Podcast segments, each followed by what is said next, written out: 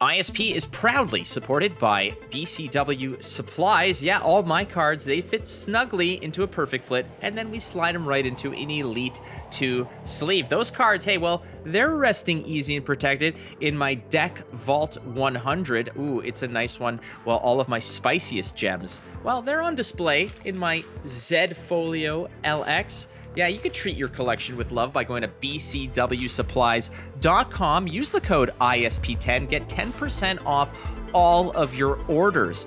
Oh, yeah. And uh, hey, maybe cards might not be your only thing. Are you into coins, comics? Maybe you want to show off your record collection? They've got you covered. Use the code ISP10 at checkout for 10% off your BCW Supplies purchases. BCW Supplies. Protect, store, display. Hello, this is Az from Go Again Gaming, and you're listening to the Instant Speed podcast.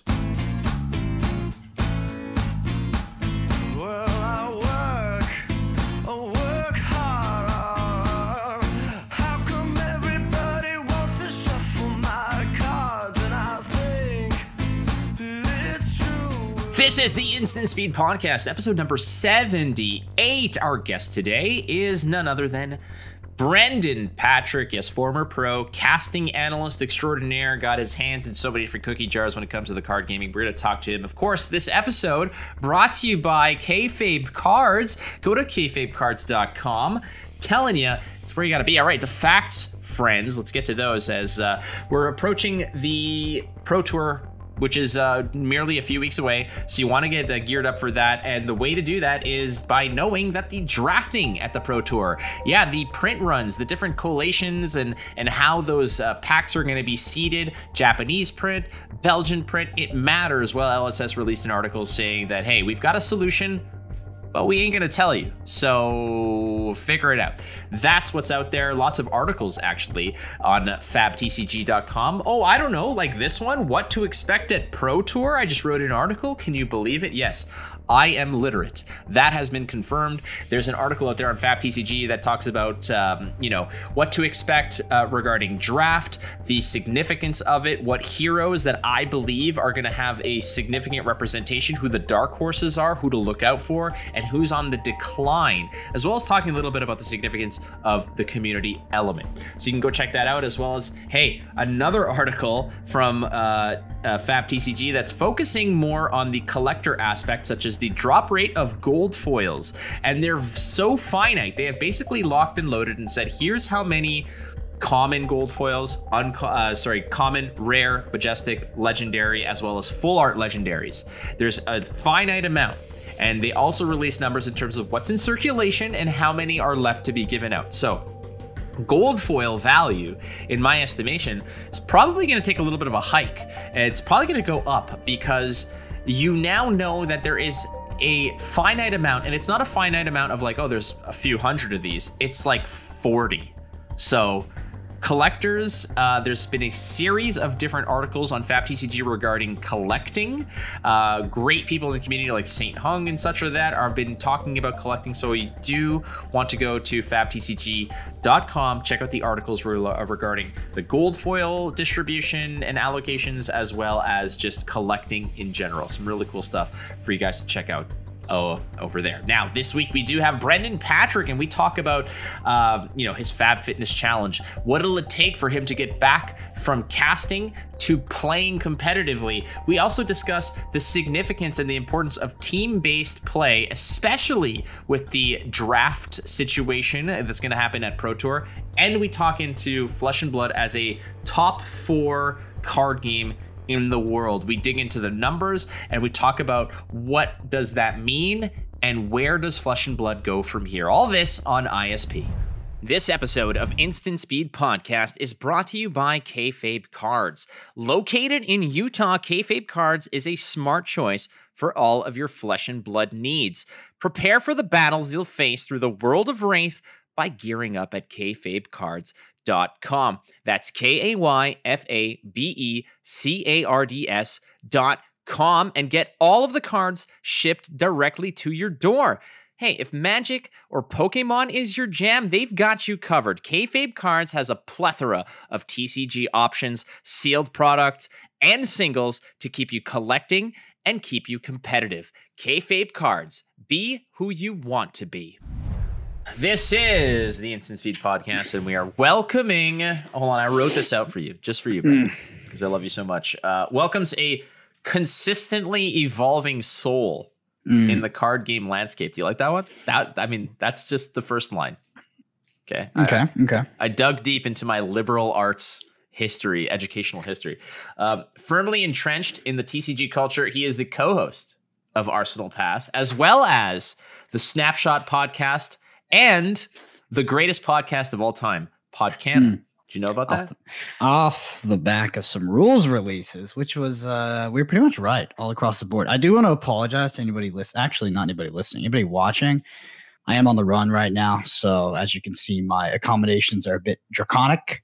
Um, but you know, we'll get something up there, a little little frame eventually. Yeah, are you like in the Unabomber's shed right now, or have you located yourself somewhere else?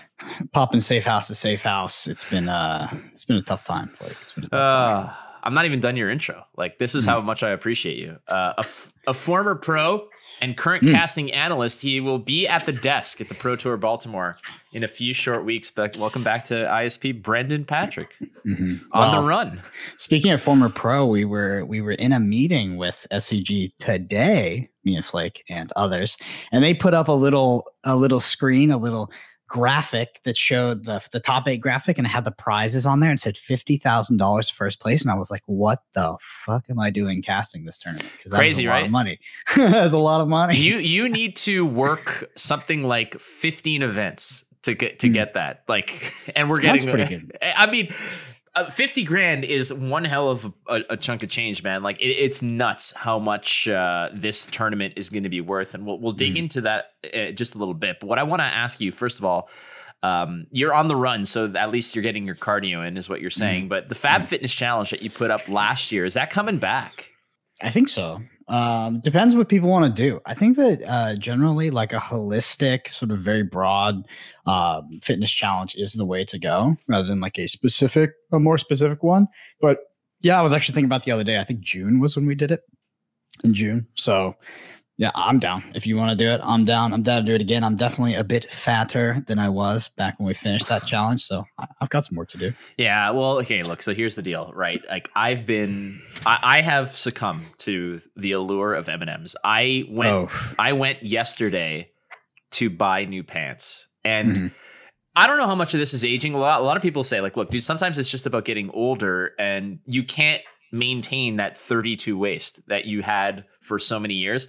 And I gave up the 32 waist because I've been rocking the old 34s for a little bit. And now we're possibly they don't make 35, so we've got to sort of up 36. dude i know and that to me like when i was in college i was like 36 i'm like what is wrong with me and now i have i've i don't know if i've just been neglecting it, it's all diet dude i'm fully aware it's all diet but i can't get away from the allure of midnight m&ms they're the, they're the best You're talking to a man who used to be 90 pounds heavier than I currently am, so I understand. I understand that. Is it just? Is it? Listen, look, I need, and you work out like a like a dynamo. Like there's, I had posted a picture of you in your rugby days with your flowing Mufasa mane. You look like some kind of tribal elder. It was amazing. But was it all? Is it all diet? Is it cardio? Like this isn't a fitness podcast by any means, but Mm. man, like eh, like how did you just shed those ninety?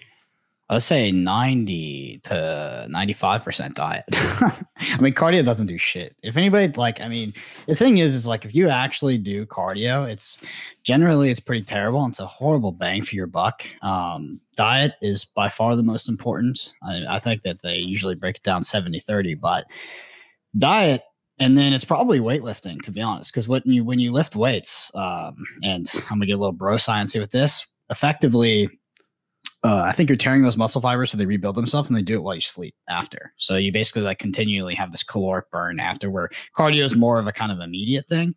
And yeah, the input to output is just not worth it, man. If you're if you, if your goal of doing cardio is to lose weight though, but if your goal of doing cardio is to increase your cardiovascular capability and you know it makes you feel good, then hell yeah, do it. But if it's like I'm trying to lose 100 pounds, I'm gonna go run. I'd probably start somewhere else, to be honest. All right, well, let's do this. Let's do confirm or deny. Leg day is for losers. Mm, leg day is not for losers. That's the most important one because those are some of your biggest muscles. So they burn the most. Yeah, and honestly, Flake, as someone who is uh, has a disproportionately bigger upper body than their lower body, and that's for all of my lower body, by the way. Um, you, you want to be doing legs because the worst thing that can happen is like you finally you finally get a bit of muscle mass and you got these little legs and all the all the girls are gonna make fun of you, dude. Yeah, It's chick- fun. chicken legs is like it's just you look like a beef on toothpicks, like at a certain Yeah. point, right?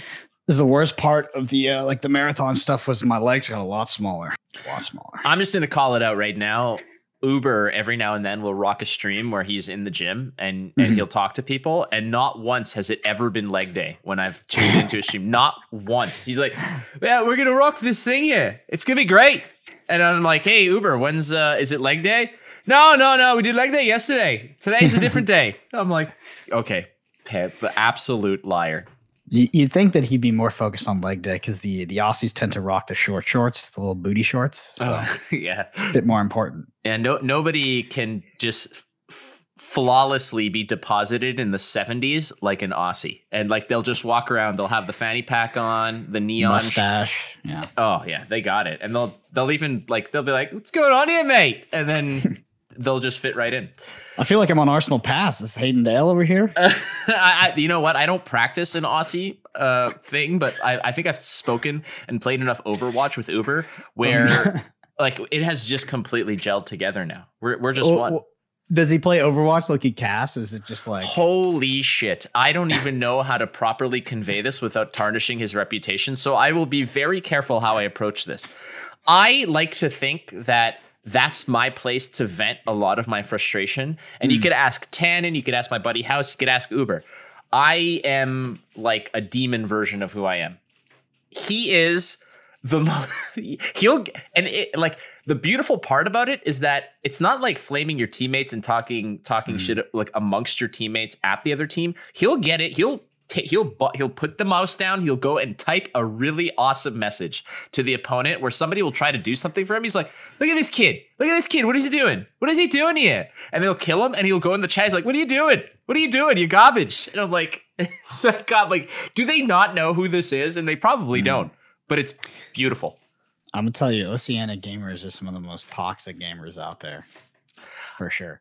Uh, Is this like a, a semi shot at Hayden Dale? Oh no, no, Hayden Dale, not much of a gamer. Let's be real.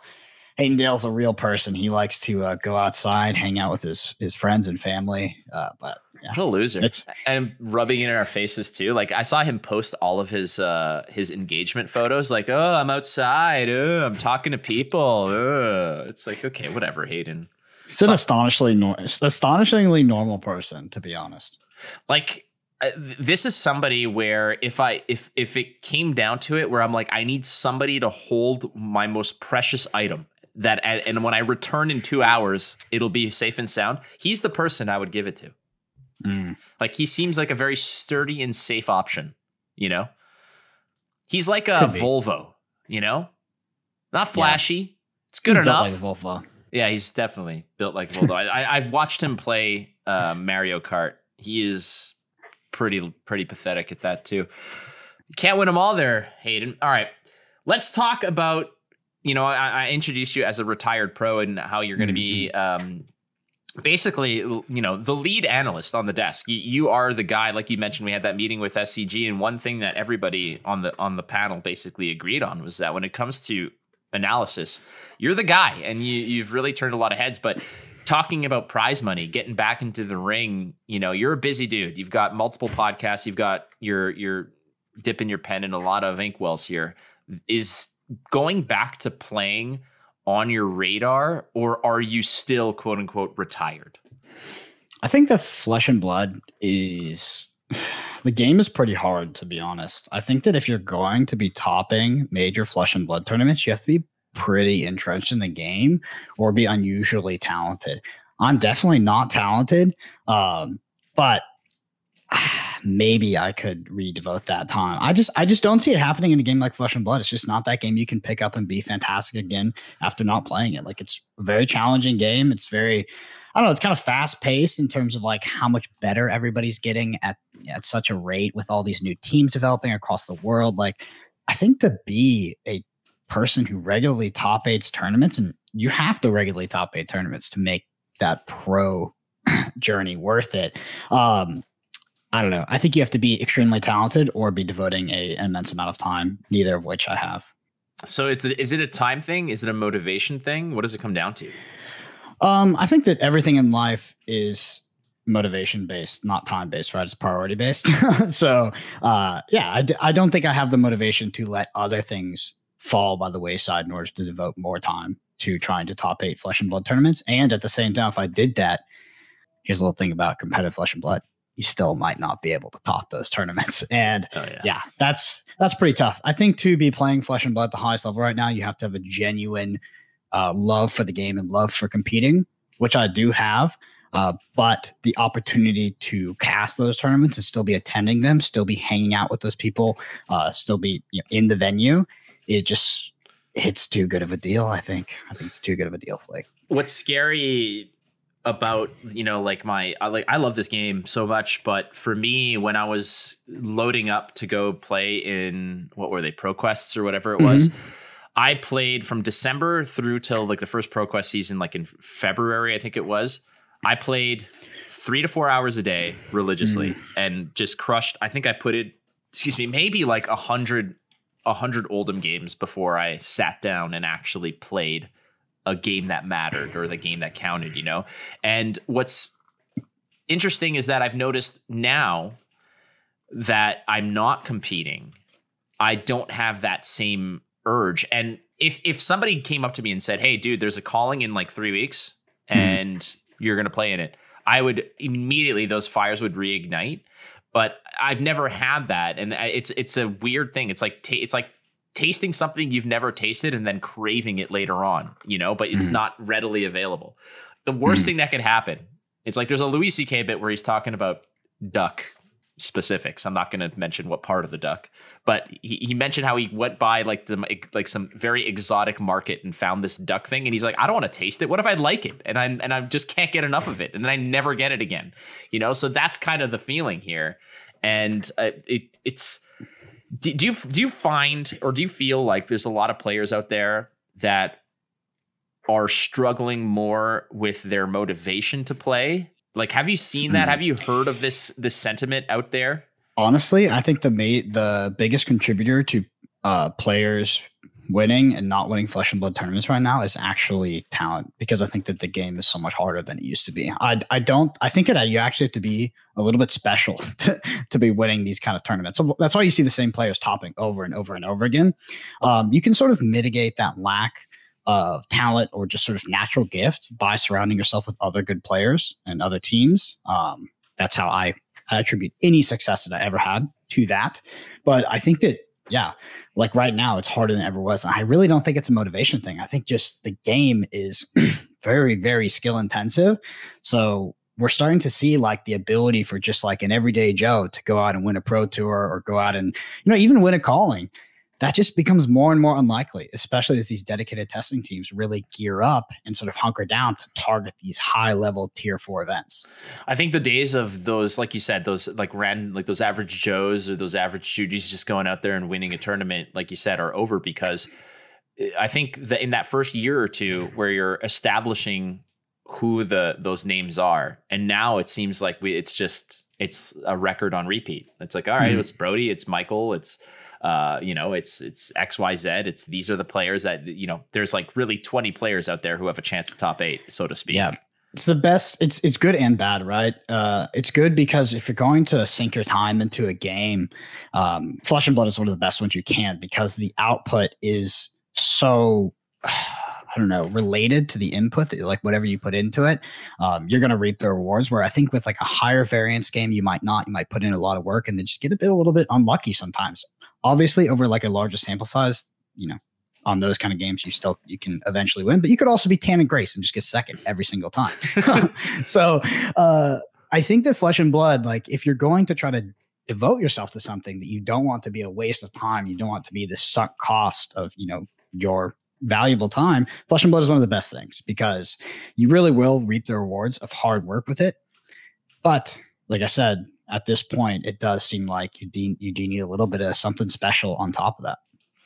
So moving into the meta now for for Pro Tour, it seems to me like it's it's it, has been such a short period of time, but it feels mm-hmm. like things have kind of finally sort of bubbled up to the surface where there is this big baddie that is essentially Azalea. Azalea mm-hmm. is going to be, uh, you know, the the number one target that people are either playing or working to beat or play around. Yeah. Do you do you feel like the meta is more wide open than what it might seem? Where right now it's Azalea. What beats Azalea and what beats that? Like, are we in, in fully entrenched in this triangular kind of mm-hmm. again a new triangle of doom, or is it much more wide open than that? So a few things on that. I think it's the most wide open meta we've ever had a tier four event. Um, I'm assuming I, I, believe these are tier four events and not tier three. I always forget about the little pyramid. Anyway, I think it's the most wide open class or most open class constructed meta we've ever had. I don't think Azalea is actually the big bad. I think that that Azalea is a red herring. It's actually Oldhim is by far the best deck. It has the best matchup spread. It's the strongest deck, and it's just the most fundamentally powerful. Um, I think that Azalea has had like some signaling from these regional tournaments that we had in the United States. But like if we look at the sample size of events that you have to sort of try to extrapolate and predict the meta for the Pro Tour, it's actually really bad. Like we you, usually before these tournaments, we've had so much more data to go off of. This you just have a top eight from like whatever the the brawl, and it's like all these different heroes, and there's an Azalea Azalea sort of final. And I think that Azalea is a really good deck, and I think that it will be it will show up quite a bit um, at the Pro Tour. But I think it's going to just show up as the archetypical like linear aggro deck and will replace some of what used to be Fai and Briar. I still think there will be some Briar that shows up, but you know, Azalea sort of fits that role as this like linear aggro deck, but has an additional disruptive element. It's quite good against things like Iyslander. It has a lot of like, you know, arsenal sort of interaction. So I still think that Oldhim is got to be the most played deck. I think it's the best deck, and I think that that is 100% the deck to beat. Right now, I'm looking at like Oldhim, Azalea, and then I don't really believe in this deck, but if you look, I, Iyslander definitely third, by the way. But the fourth deck is one that I don't believe in. But you, if you if you look at past results, there was some there was a tournament on the West Coast.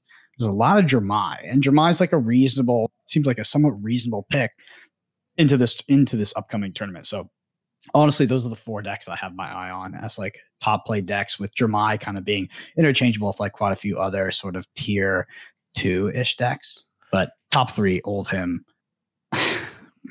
probably Azalea, Iyslander.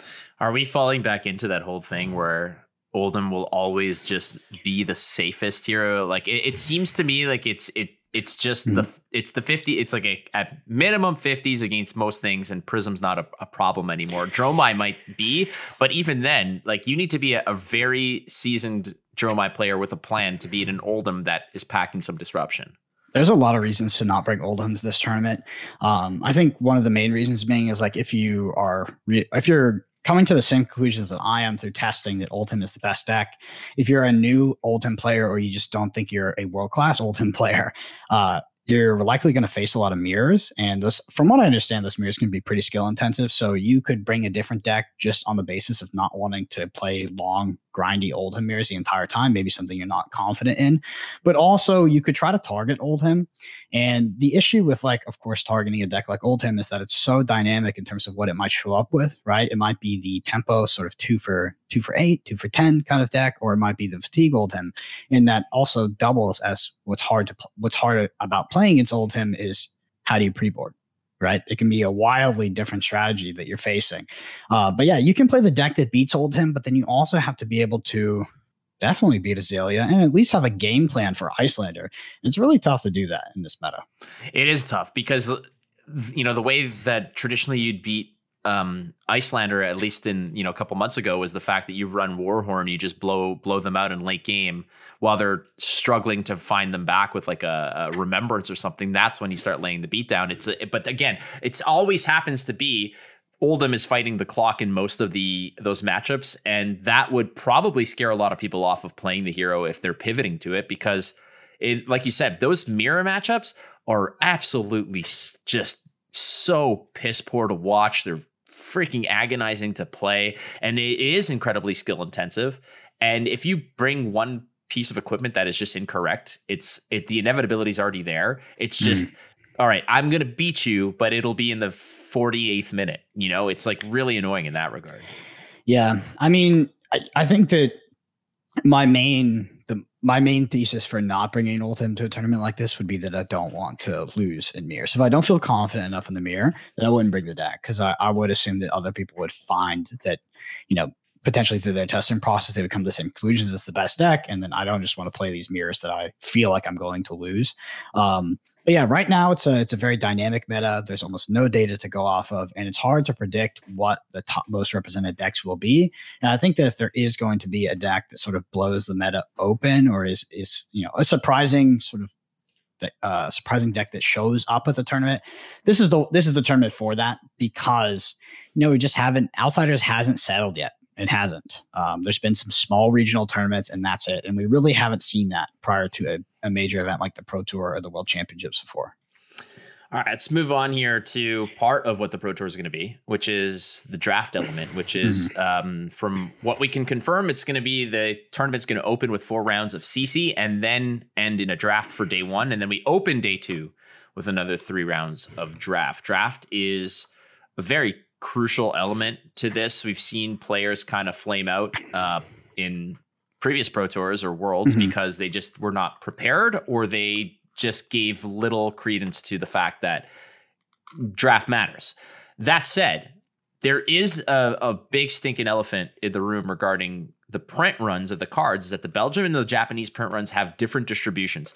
That's where we hear a lot of the stories of, well, my one pack had three rares, one pack had one. The seedings of certain class cards are different. And players, uh, pro players, are out there asking actively which print run is it going to be, which is such an outlandish thing to think about where you have to factor that in, but it's relevant in this regard. And LSS released a statement basically saying, uh, we have found a solution to this we know that it's a concern. We have we will not be sharing what this solution is. What are your thoughts on that? Mm. So I thought the announcement. Well, let's start off with first. If you are someone that's looking to participate in the Pro Tour or the World Championships, as a player, you basically you adapt to whatever rule set is put forth. Um, ideally, they give you a not, enough of a time sort of.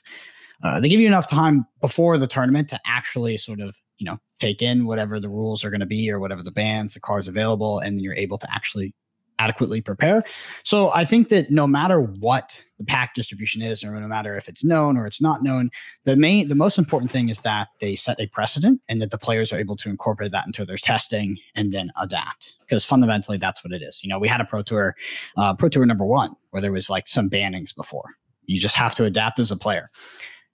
The announcement itself I felt like it was uh, it was definitely very blunt, and I think it was a bit a bit sort of condescending towards you know there act- this actually being like a major issue in terms of draft strategy for the pro tour because it is right? It, it isn't it isn't at post announcement and post solution but not acknowledging that players having to decide between the two is like is it going to be belgian? Is it going to be japanese? Like that was a major issue and i felt like you know they kind of addressed it but then they did and then they're like we have a solution yeah, yeah, yeah. You'll be fine. so it's like anybody who thinks that drafting at a at the pro tour and at the world championships and they think that pack knowing pack collation and knowing the distribution of a pack is not an advantage i mean you're just wrong. It is.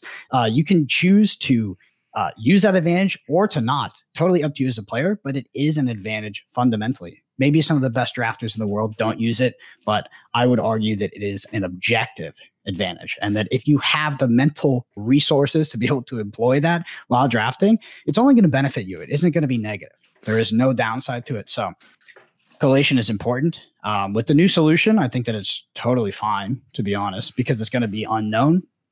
Players will just adapt to that, um, and they just won't be, you know, expecting whatever's printed on the box in terms of distribution. Yeah. What I will say, what I just want to say one thing that is, um, you know, some people say that this is uh, less like it is more friendly to players in terms of like it being fair. They say that like pack collation and people knowing the packs is somewhat I don't know, advantageous to players who put that time in. And because of that, it's like somewhat not fair. I saw this take on Twitter. I think it's dog water because this is actually more advantageous for the players who are going to put the work in and more more of an advantage to be exploited by teams because what teams are going to do is they're going to remember their packs on day one as much as they can. Then they're going to aggregate that information and try to predict for day two. Will they be successful? I don't know, but I do think that teams and groups of people will be have a larger advantage than the individual at this particular Pro Tour for the draft portion. Whether it will actually pay off in a tangible benefit, I don't know, but I think that the potential advantage is significantly greater with this system than it was in the previous.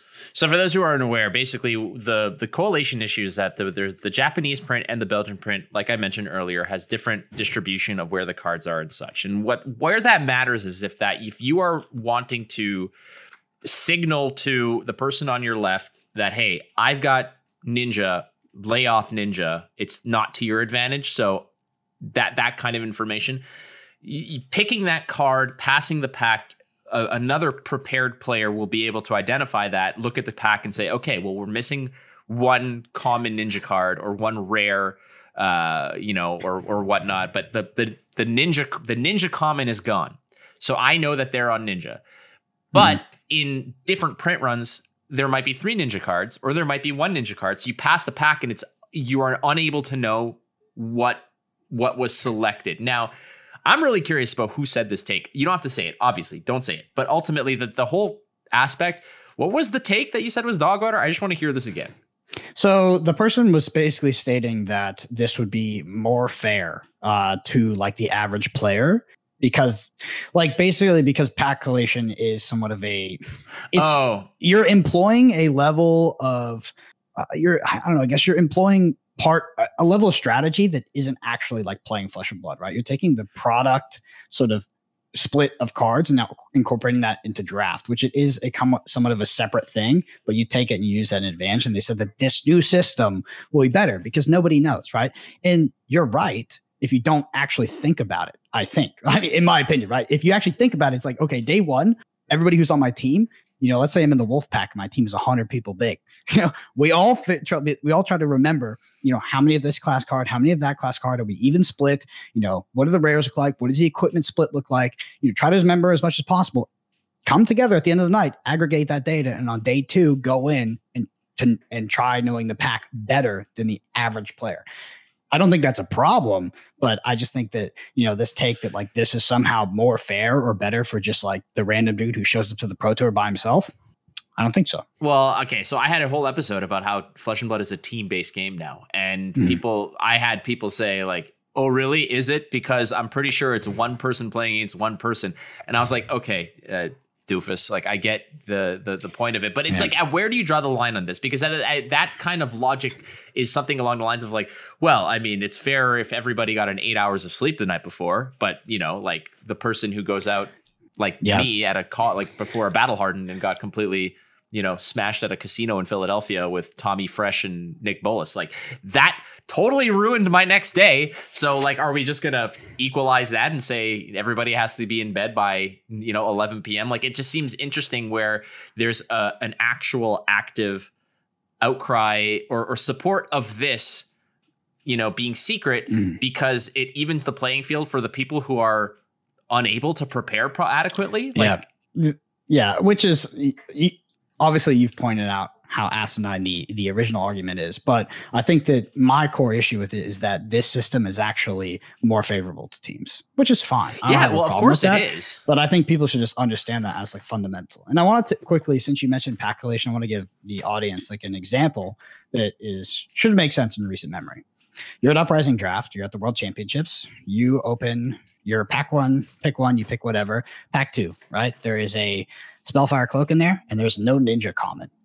What do you think the person to your right is doing at the World Championships of Uprising Draft? They're forcing ninja. that's that's what that signal is. At least 95 plus percent of the time. And that's a huge freaking deal. You're talking pick two, pack one, you now have a very good idea of what your opponent's in because Spellfire Cloak is almost objectively better than any Ninja Common in a vacuum. But a lot of people at that tournament were forcing Ninja. So obviously that's not going to hold 100% of the time for that core example, but I think you could be reasonably certain and be sort of at least now more aware that the person to your right is maybe forcing ninja from pick one. It was very, I think pack collation was really important um, in in uprising in particular. So in this case, then let me ask you this: um, as I try to regain my my train of thought here. Basically, it was that how, like how like how can you adequately police anything where whether it's you on a team that's established like kayfabe cards or like you know any of the other teams that are out there or you talking to somebody that you know that's from your LGS that you go to the same thing and you just share information like oh my pack had this and my pack had that. Like I, how do you police you the, don't. I, yeah, I mean well, that's what I'm the, saying. Yeah the the tournament is not meant to be 100% fair. Nothing actually is right? It's just fair as humanly possible.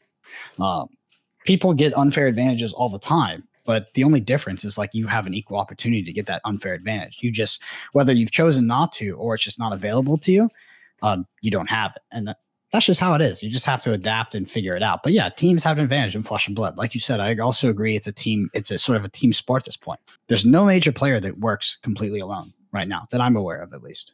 Yeah that well that's totally I'm like everybody that's in a top eight, you can possibly you can probably just go ahead, point at any one of them and says this the this is three to to eight people that they practice with regularly. I know that the Toronto crew at Hairy Tarantula are already like 20 drafts deep of mm-hmm. of practice and that's just the that's what you know there's a lot of concern about what's the print run we want to know because again the correlation or sorry the the the the aggregation of data uh, to to form a more educated guess as to what's going on at, at any given moment. It's important, but uh, are you satisfied with with the solution of mm-hmm. everything is kind of right now even Steven yeah. because or or are you the type where you know is there a world where LSS is better served to say like this is what we did so you can continue to prepare this way? I think that I'm satisfied with the solution, to be honest. I think that the tone of the article was a bit off and a bit incongruent. But outside of that, I think it's a totally fine solution. They could have also just said, hey, it's Belgian print run. But like they said in the article, it might be, be prohibitive to people in specific regions. Um, so I think that this is a fine solution. I just think that people should understand that, you know, I do believe that you will be able to gain a tangible advantage by aggregating information based off the day one draft to try to predict day two draft. That's it. Could be wrong, but I think that'll be a fact. Well, there's an extra skill set that I don't have. Could be wrong, but I think that'll be a fact. Sorry, I just realized how dumb that statement was. But. That's a that's that's a bumper sticker and a T-shirt put together. I would. Uh, Brendan Patrick says I may be wrong, but that's a fact. that's a fact. that is that's a great great tagline right there. All right, perfect. Uh, we'll just slam that one on a T-shirt and bring that one. Uh, okay, uh, let's uh, let's move past the the draft portion and talk about Flesh and Blood more so from the global perspective, the economic mm-hmm. perspective. There's been a lot of chatter, a lot of talk, uh, justifiably. I mean, to a degree, uh, that Flesh and Blood has essentially creeped into the quote unquote big four. Now, there's the big mm-hmm. three Yu Gi Oh!, Pokemon, Magic. Those are absolute titans of the industry, of the genre. A lot of um, you know, I've seen videos like Red Zone Rogue. There's been articles on ICV2, a lot of other articles that are are basically hyping up Flesh and Blood as saying, hey, like this is our like for for example, Card Market said that Flesh and Blood was the fastest growing game of 2022. I believe that. Mm-hmm. I absolutely believe mm-hmm.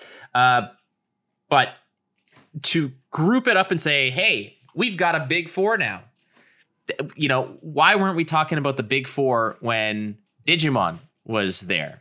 like you know like that's that's kind of the conversation I, I want to sort of get into here is does fab deserve to be a quote unquote big four i understand that the data supports it but i mean if you dig even deeper the the it's like saying all right he, these are the top three car makers and the fourth car maker is a scooter you know yeah yeah well you say the data supports it but you're right like what does the data actually say how far behind and four are they? Because it could be by a large margin. Does Fab deserve it? I think they're on track. You know, I think that Flesh and Blood has done a lot of things right. I think that they may have, you know, they've done a few things wrong as we've creeped into like a bit more maturity with the game as the game has aged a bit and it's felt the stress of scale, right? Being an international, internationally successful game, I think it's put a lot of stress on the developers, um, on the publisher so far. And we've seen some cracks sort of start to emerge. But overall, I think the game is a massive success. And I think that it's, you know, Flesh and Blood being a top four is one of the best things that can happen to the trading card game industry.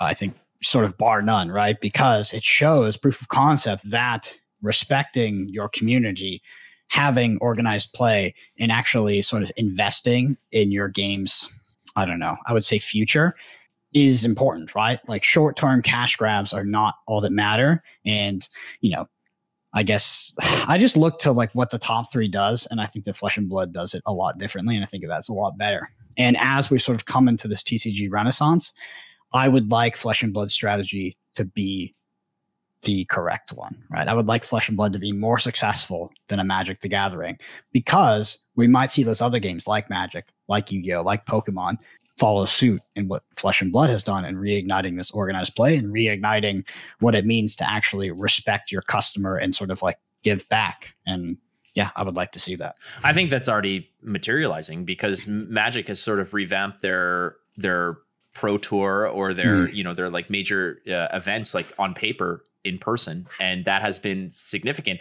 and that's after cutting it like flesh and blood said all right you're cutting it we've we're coming in we're investing money we're putting on the show and it was a huge success. And it maybe just sort of poked and prod the others and saying this is something that we need to maybe revisit because it does show value. And yeah it, it's a it's kind of a cash sink to a degree where it's like tossing money into a void. You know lss Wizards, whatever, are not putting on these massive events because they're churning out profit. They're putting mm. on hmm. these massive events because it's part of the marketing strategy. It's part of the establishment of the game within, you know, uh, everybody's kind of view of what TCG landscape is. You know, like Flesh and Blood, maybe a year or two ago, was never part of the average card player's lexicon. Lately, mm-hmm. it's just this is it. This is what it's part of, and this is where I can entertain the thought of flesh and blood being part of a quote unquote big four, but it was never a big four prior to this. And this is again, I'm playing devil's advocate on this. This is a conversation I have. I I I can agree with flesh and blood being within the conversation, but what I need people to understand is you know, Digimon was there, I think, prior to this. One Piece is making one hell of a move mm-hmm. on that entire number four spot. But prior to Flesh and Blood rising up to number four, there was never a talk about a quote unquote big four. And I don't think mm-hmm. Flesh and Blood is doing that much better than what Digimon did when it came out and started sort of uh, hitting the ground running. It's definitely mm-hmm. better, but it's it's not leagues ahead of it. Well, yeah. I mean, there's also a reason why we usually in big threes and not big fours. Is like there is this I don't know if it's an economic theory, but there, there's basically a theory that almost that most major niches have room for three major players. So you think about like Visa, Mastercard, American Express, Grubhub, DoorDash, um, Uber Eats, yeah. like all of these things. It's like always three, and people use that as a like sort of a market entrance strategy. Is like they're even if someone is almost monopolistically dominating a market, they will come in and try to get a piece of that. Uh, based off this sort of like the rule of three or whatever. So I think that's why in TCGs we do talk about big three. Uh, so big four, you know, might big four might not be a thing. It might just be big three and Fab beats Yu-Gi-Oh or beats Pokemon whenever that happens. Um, I hope it does. I do think that I'm I'm particularly interested in terms of like you, you mentioned One Piece, but I'm really interested to see what how Lorcana does when Lorcana launches because the IP is so strong. Um, and whatever they choose to do with sort of their uh, their their entry strategy into the market, their organized play, etc. But I think if we're looking for like a potential new big three within the next one to two years, I mean, Lorcana is really the one that I have my eye on right now. I, I that's not to speak towards the game or anything like that. I just think that Ravensburger with the Disney IP, it's going to be a big player if if if they've devoted sort of the resources to trying to become that and not just trying to be a you know yeah. glamorized board game or something. So this is the other element i want to get to was the introduction of lorcana uh, which is coming out in, in august. We'll we'll dig into that real uh, in, a, in a moment. But i also want people to understand that flesh and blood also on the other side of the argument is that flesh and blood doesn't have any presence in places like Target, Walmart, big box stores, that kind of stuff. So when we're looking at the production of cards and sales, as a metric to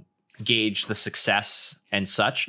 I think that it's best to actually look at more of a LGS distribution and what LGSs are selling because a lot of the sales, like Walmart's going to buy a crap ton of this stuff, Target's going to buy a crap ton of this stuff. It's going to sit on a shelf. People are going to pick it up and pay MSRP, maybe more, maybe less, who knows.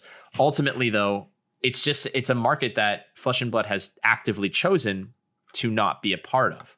Mm-hmm. But to give an idea of the absolute like monstrosity that is Pokemon, for example, Pokemon already has probably the most powerful and global and and just significant IP in the world.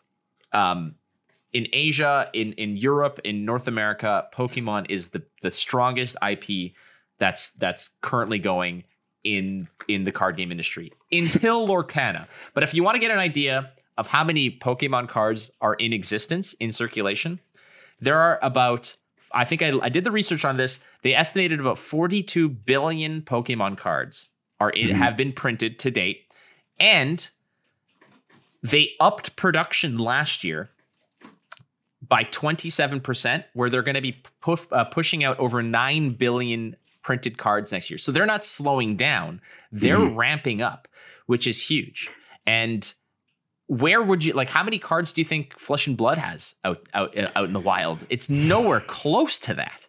No idea. It's a lot of dead trees though, right there. Yeah, that's Um, sad to. I mean, you know, Pokemon's big, like big in the market. Because if you've ever ridden in an Uber towards one of these events, you know, and you've had that conversation where it's like, "What are you? I'm going to play cards." So is it poker? It's like, "Mm, nah. It's like, oh, it's like Pokemon. You're like, sure, it's like Pokemon.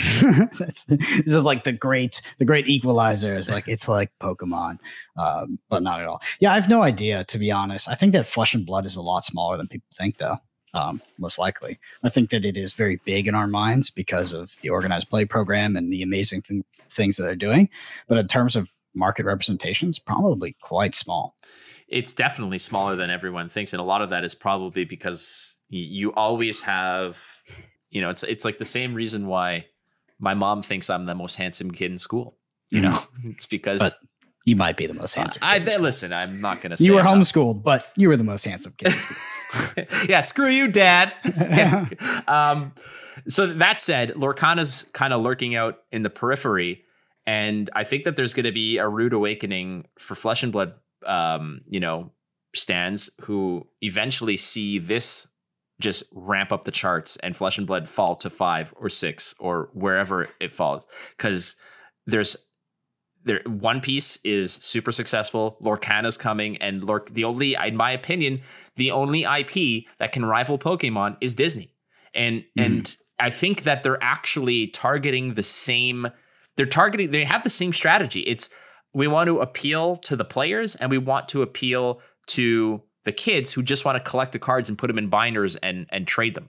So Yeah. you have everything there. It has nothing to do about their organized play or whatever. We're looking at sales, and that's where the growth, quote unquote, of the game and what shot Flesh and Blood up um, the charts was its growth. And I think that's phenomenal. That's a great thing. But people need to also come to terms with the fact that Flesh and Blood is still years away from having their IP in the same league of even I'm going to talk about sort of some fringe IPs like Witcher I, uh, IP or um, things like that, which have much greater followings than the world of Rathe. Yeah, I don't I honestly don't know if Lorcana will actually be successful. I do think that it will it will sell uh, initially. And I think that the strength, like IP, is actually a lot stronger than I gave it credit for initially.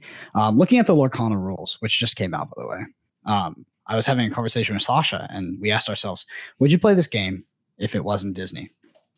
No, I wouldn't, because it doesn't do anything new. It's it is playing it very safe. Um, it basically takes a few concepts from a, a few different games, and then it, it literally modern, modernizes nothing and actually moves backwards in a lot in a lot of ways. So it's completely asynchronous turns. Your turn, I sit there, do nothing. My turn.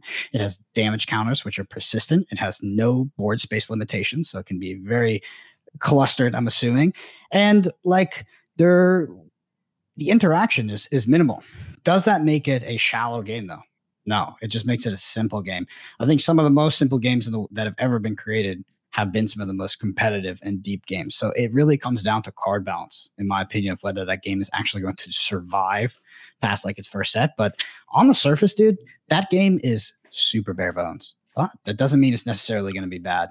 Um, it really just comes down to the balance and how the game system functions and that push and pull players, right? Lorcana is definitely going to be a game of push and pull, right? Because there's this trade off of every time you cash in your resource to try to progress your winning condition, your opponent can effectively remove that resource or that what you use to progress that win condition off the board. So there's like whoever goes first is like there's this game of chicken, and like that tension is enough to make a game very interesting. You know, the different ways you present that tension. Uh, but yeah, outside of that, Lorcana, I have no idea whether it's going to be successful, but I think that Disney is a super, super powerful IP, and it's powerful enough that I think that the first set will sell out. So, are you? Do you think that you know? Flesh and Blood, I, I believe, is so far in 2023. You know, uh, it, it I feel like it, it kind of hit its zenith towards the middle of 2022 mm-hmm. and moving into Worlds, and it was kind of a little bit of a, a tapering off afterwards. Mm-hmm. Dynasty. Didn't really ruffle any feathers. It was just yep. kind of like a treat. It says here, you guys have this for Christmas while we all go on vacation, and then we're gonna hit you with the real stuff with um, with mm-hmm. outsiders later. But do you feel like Flesh and Blood is still in a um a, a fairly significant growth spurt? Has it tapered off, or is it in decline? I don't know because it's probably more of a quantitative thing that I just don't have access to those numbers. But I do think that Flesh and Blood is out of its honeymoon and people are no longer going to just praise it um, without critique. I think that nowadays, you know, if they do make a mistake, it does it does really I, I, don't know at least it comes under fire. We saw that with dynasty. Dynasty releasing after the world championship also being delayed not being live at the world championship etc the set was i don't know it just kind of did nothing right? And no one was really particularly interested in it. And i hate to say that but it was sort of it was sort of a really weird release, and I think that outsiders was I felt like there was a lot riding on outsiders. I felt like outsiders had to hit, you know, had to make a splash at least in some of the metas and be an interesting set to draft. I felt like it was really important for Flesh and Blood. So I do think that you're right that it's his zenith. I think that's out of its honeymoon phase. That's kind of what I would say. Um, and I think now they have to actually, you know, they have to be very focused on executing and I don't know, being successful. I don't think that they're just gonna people are just gonna give them as give them as much space as they did before in terms of mistakes and stuff like that. Like they're gonna be critiqued as if they're a top three. I think you could be both a realist and an optimist together. I think that you can firmly understand the reality of a situation while being optimistic for positive outcomes and, and whatnot. And that's my approach right now to Flesh and Blood is that I am well aware that the sparkle of it has essentially eroded. And we're at a point now where we're just left with, like you said, honeymoon phase is over. I'm on the couch with my girlfriend of X amount of years and we're mm. watching reruns of Seinfeld. Like, am I happy or am I not happy? And I feel like I'm definitely happy. I'm very much happy with the game. It's, it's, it's just this realization where I think a lot of people need to understand that just because the game is not in everybody's on the tip of everybody's tongue, it's not in the spotlight.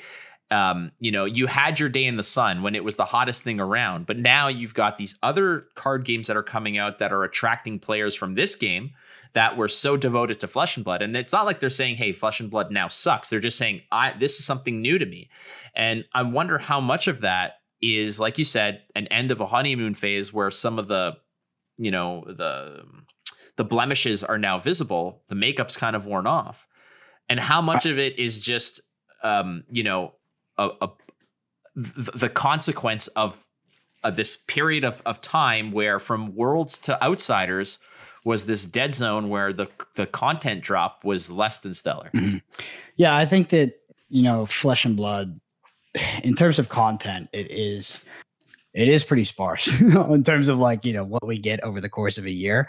Uh i mean look at 2022 i think that was one draftable set for the entire year. Yeah. Um i do think that flesh and blood is just fundamentally a really good game. Um but you know a game being new is is a significant factor to me being interested in to be honest. Because like i said lorcana i read the rules and it had you know and it said battle spirits two or something, I don't. I just wouldn't play it because it doesn't look particularly interesting to me. I might try it once because it's new, uh, but with the IP and everybody else playing it, I'm definitely going to give it a shot. Uh, for Flesh and Blood, I think nowadays it's like if, if Flesh and Blood had zero organized play, would I play the game?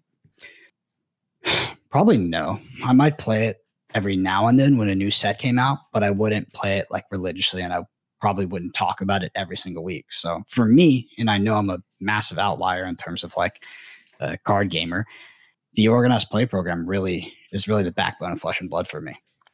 I feel like that way sometimes where I'm like, why the hell am I playing Hearthstone? Like I play it a, a few times a day just to mm-hmm. sort of do my dailies and just progress. But I feel like if there was some sort of play system or some organized play system where like there's qualifiers and stuff like that that I can easily access, I'd be a little bit more inclined to give a shit about it. Uh, but like you mentioned, you know, it's like flesh and blood. Part of that is just does this satisfy my competitive my competitive urge? Because the game might be good, but if I don't if I don't scratch that particular itch, I need to find that satisfaction elsewhere. And if I'm going to find that satisfaction elsewhere, I got to also invest time to be successful at it to be able to scratch that itch.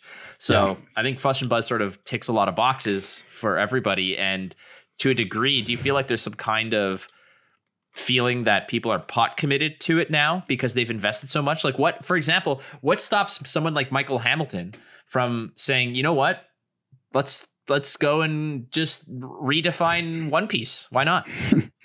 uh, probably money, to be honest. I, I don't know. Like Michael Hamilton uh, in particular, if let's assume he could be champion, I think he would just be champion at whichever one probably paid the most and had the most reasonable edge, you know, input to output in terms of like, you know, I put in this kind of work, it pays out, what's the variance, etc.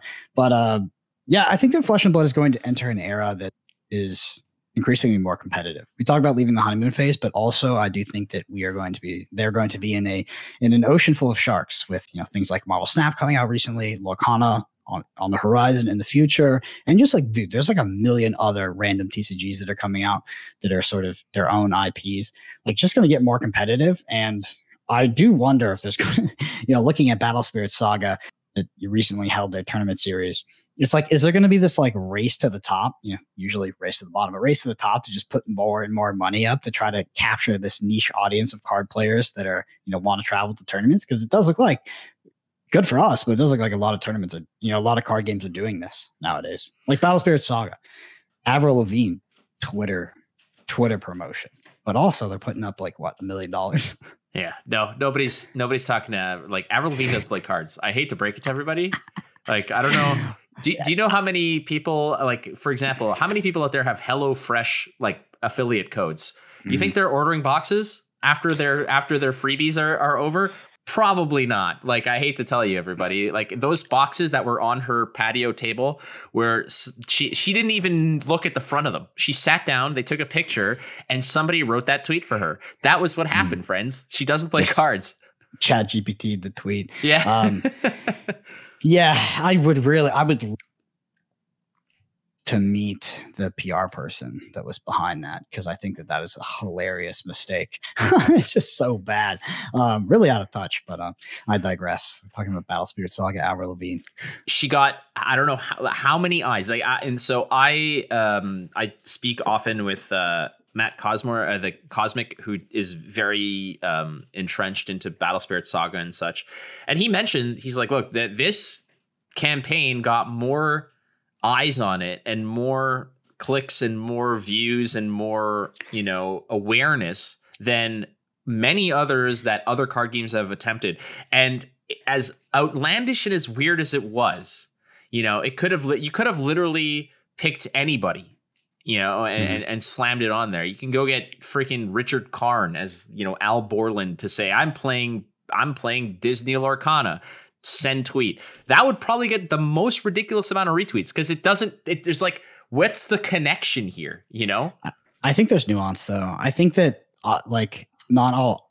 I think that like not all views and clicks are created equal, and I think that the Avril Lavigne thing actually had a, a negative impact because honestly, it makes Battle Spirit Saga look like a scam. Like it honestly, when I saw the Avril Lavigne tweet, I was like, oh, Battle Spirit Saga is doing an NFT because it's just some random celebrity tweeting out that doesn't know shit about the game. And like that is not normal. And it just makes the game look like it's a cash grab or something. It's super bizarre. So I think that anybody would that would look at that article or look at that post, it's probably overwhelmingly negative. Anybody who I really wasn't sure about the card templating or all those little pieces of whatever the hell you use when you play the game. But the Avril Lavigne tweet, that sold me. well, I don't think that person exists. uh, it, you don't think Avril Lavigne exists? No, I don't think the person exists. And that that that thought pattern was like I was unsure, but then no, She's Canadian royalty, damn it. is she really? Well- than more than Nickelback? Well, she married the dude from Nickelback, right? That's fucking hilarious. Yeah, they were married for a while. Uh, She was like my high school crush, dude. Like that's why part of me wanted her to be into cards because I'm like, maybe this is my in. Maybe this is my in. Like Avril Lavigne, hello. I, you know, I drive past your town when I go like drive to Montreal, you know, a few times a year. She's from Napanee, Ontario. It's like a two-hour drive from me. I'll come Mhm. pick you up. We'll go play some Battle Spirit Saga because apparently you're part of it. But look, again, at the end of the day, it, I think the mantra is there's no it, any any press is good press, and I think that's that's what it is. But I had this conversation. Um, who was it with? I think it was with the boys from Flesh and Pot or whatever. Either way, just or it was it was with DM Armada, and I was Mhm. talking about how you know there are people who are actively kind of like reaching out to her or trying to tweet at her and be like, "You should try this. You should try that." And like, she doesn't play any of this. She she doesn't look at her Twitter account. Like, she's Yeah. an entity. It's like it's like it's like waving at the sun. Like it doesn't care. it doesn't. It's Yeah. gonna go about its business. I think people would, i- i- in general, be surprised about who runs the larger social media accounts across all different social medias Instagram, Twitter, OnlyFans. They're all agencies. Yeah, or it's Andrew Tate. I mean, it's all done by agencies, dude. I used to work in affiliate, uh, affiliate marketing. So I was just selling products on the internet. But we, you know, like a lot of that blends sort of crosses lines with a lot of like PR agencies and stuff like that. Um, and yeah, all those large Twitter accounts are all done by these like these just companies basically. I think that the mission that they put out was successful because people are talking about it, and I think that's what the important element is. But the question is, is also, like you mentioned, with just jamming out a massive, massive prize pool to attract players, which is Yeah. which has happened because there's a there's, Flesh and Blood did that. of they course did. they did. Ten thousand dollar tournaments. Nobody knew anything about the game. for sure and that'll that's enough to be like oh damn like uh, you know a lot of friends of mine for instance like a lot of people from K- team kayfabe are like i'm gonna pick up this game we're gonna learn it and we're gonna crush it because even our locals the promo card that you win for winning one of those tournaments you can flip for 400 500 dollars people Mhm. want those cards so even the lowest stakes the like an armory imagine imagine going to an armory where the prize is like a, a gold foil like Yeah. they'd be uh, that's enough to at least spark interest and i think that that is the necessary approach right now to spark competitive interest in a game is to just really ramp up not the avril lavigne tweets but ramp up the prize pools like million dollar is the absolute baseline that you need to present to get anybody interested Yeah, million dollars hilarious because I feel like million dollar prize by like the Dota TI like a long, long, long time ago. I can't remember what year it was. Like they did like the million dollar prize pool. I was like, wow. And nowadays, million dollars is like in card games, it's a lot. But I think in gaming, it's just like the very, like you said, the bare minimum, which sounds ridiculous, but I mean, it's really not nowadays. It's not, and there's so many defunct card games that put up a million dollars that don't no longer no longer exist. Like Artifact, uh, Gwent is in their last year of, of producing content before they shut down. yeah. They, they all put up million dollar prize pools to start the thing, and again, lots of fanfare, lots of attention, but ultimately, these games are no longer around because the substance, the actual game itself, was not what people wanted Yeah. or enjoyed. most most important thing by far is that your game has to be has to be good. Like a lot of these games that do offer these prize pool will die pretty quickly as soon as they stop offering them.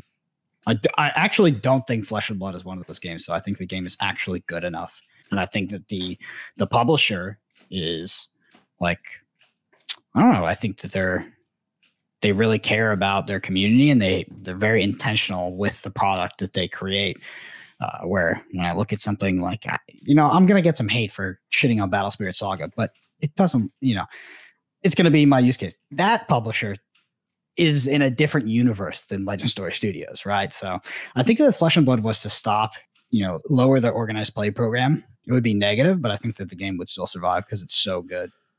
So I like just based off certain conversations I've had with James White of what is going to be happening in Q3 4 onward.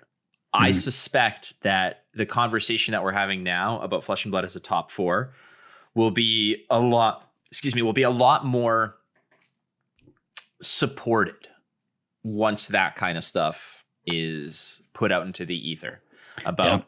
and and I am I have a very and I know that me saying like oh t- Flesh and Blood is a top 4 is is like having three horses and a dog and saying I've got four horses, you know, it's like but uh, people still freaking love dogs you know? Like it's not to say that it's not a bad thing. It's still great because you know there's a whole lot of garbage out there.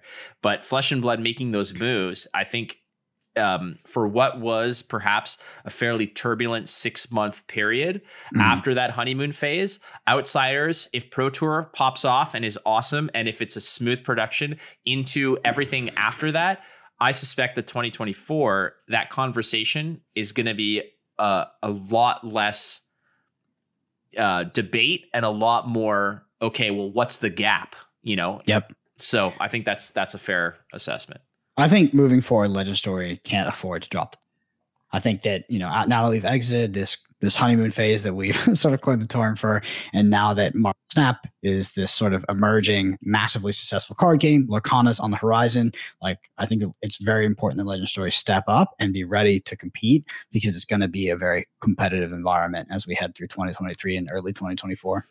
Well, they've they've already shown their their willingness to invest. They've shown their willingness to innovate and give people the experience over the you know the bottom line, as it were, for a lot of Mhm. these events. And I think that if they can just continue to ride that that mentality, you'll see that we've already seen evidence of other major card games kind of trying to follow suit for what they've done and emulate or go back to what they used to do uh, that flesh and blood sort of took over and says we're going to do this we're going to do it well because this is what people want. And i think that that is um that that philosophy in general might not might not bring the most dollars profitability wise but ultimately in terms of reputation in terms of um, you know having a, a, a solidified foothold on a player base i think that that goes a long way towards longevity and sustained growth Yeah, I think that you have to invest in, that stuff for longevity at this point. I think if they just focused strictly on the bottom line, that they would just die out like every other new card game that's coming out. Sounds good. Brendan Patrick, you beautician. Um, DeMarco. yeah, that's me. Uh, I appreciate you doing the show, my friend. You're always uh, you're always welcome. I get to see you in a few short weeks, which is pretty rad. Are you doing any of the Realm Brawl stuff, like the Realm Circuit stuff?